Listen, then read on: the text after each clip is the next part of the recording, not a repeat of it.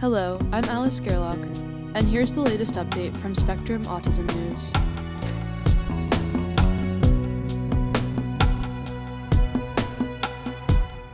Two Scientists, Two Interventions A Gentle Rivalry to Aid Autistic Children by Maisha Osman. When Connie Kasari and Tristram Smith first met in 2007 at the Autism Center of Excellence, ACE, meeting in Washington, D.C., they gravitated toward each other. Devotees of autism intervention science, they ended up in the same breakout group and quickly realized they shared a goal to work with children who are underrepresented in research and often excluded from intervention studies. Both of us knew autism from direct hands on experience and were driven to find ways to optimize the developmental and functional outcomes of young children, says Kasari, Distinguished Professor of Human Development and Psychology at the University of California, Los Angeles. A decade earlier, Kasari had created a play based intervention called Jasper. Smith, at the time professor of developmental and behavioral pediatric research at the University of Rochester Medical Center in New York, had researched a different kind of intervention called Discrete Trial Training, DTT, in which clinicians teach new skills by breaking them down into smaller steps. After the meeting, the pair kept in touch, and eventually they decided to compare their approaches in a diverse group of minimally verbal preschool children. They received funding for the project in 2009 and started collecting data shortly after.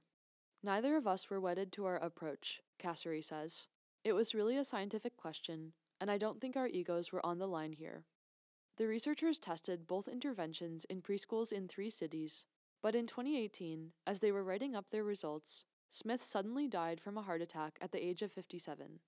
His colleagues were devastated, Kasari says.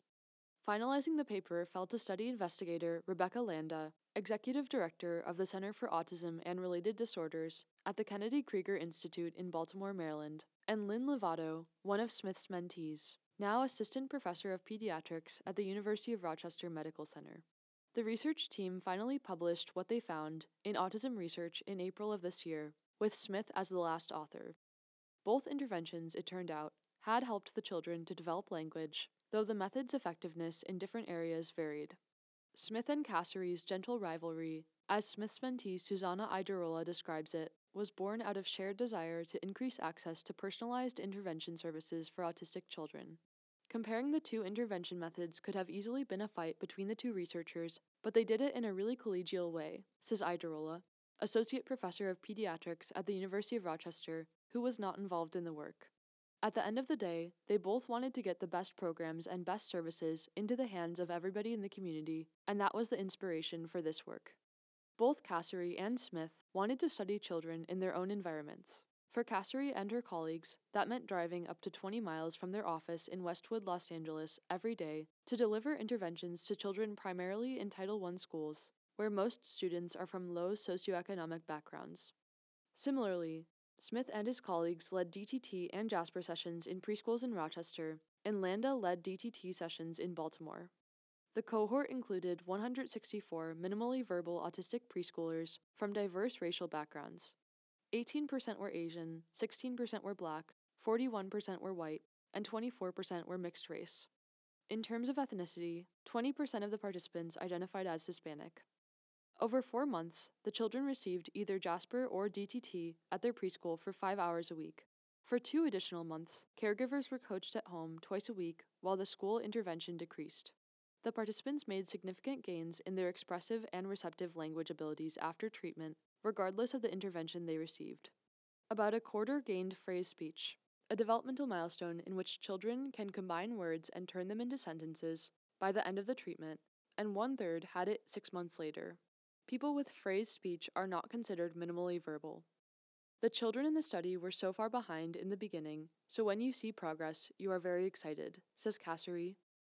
24 of the 79 children who received Jasper and 27 of the 82 who received DTT started the study with no words.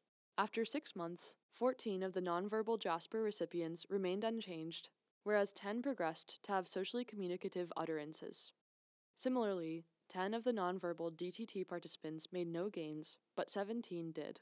None of the children in either group started with phrase speech, and 23 in the Jasper group and 21 in the DTT group left treatment with that ability. Among children receiving Jasper, those with higher receptive language and more joint attention at the start of the study tended to improve more. But six months after the treatment ended, children who had received DTT had made more progress with spoken language. The latter difference could be due to the fact that these children continued to receive DTT as a part of school programs, Kasari says.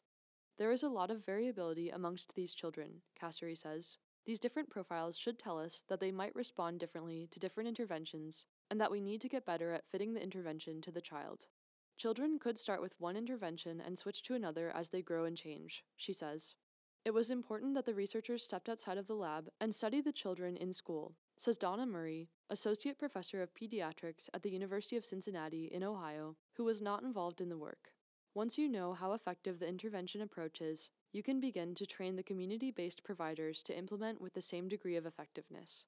The lack of a control group who received neither Jasper nor DTT weakens the statistical power of the findings, Kasari says, but she and Smith did not want any of the children to be left without access to an intervention. It's important to be principled in how you carry out a study. The decision illustrates Smith's out of the box approach to science, Landa says. Tris was an excellent and compassionate interventionist who was very tuned into children and families, she says. He understood the mental health component and the humanity of the patient in front of him. Once in 2015, when Kasari and Smith attended a small community conference in southern Los Angeles, a mother and her autistic son came up to Smith during lunch to give him a hug. Decades earlier, when the man was a child, Smith had been his therapist. The mother was appreciative of Tris and remembered him even after all these years had passed, Kasari recalls. Tris has touched and trained many people.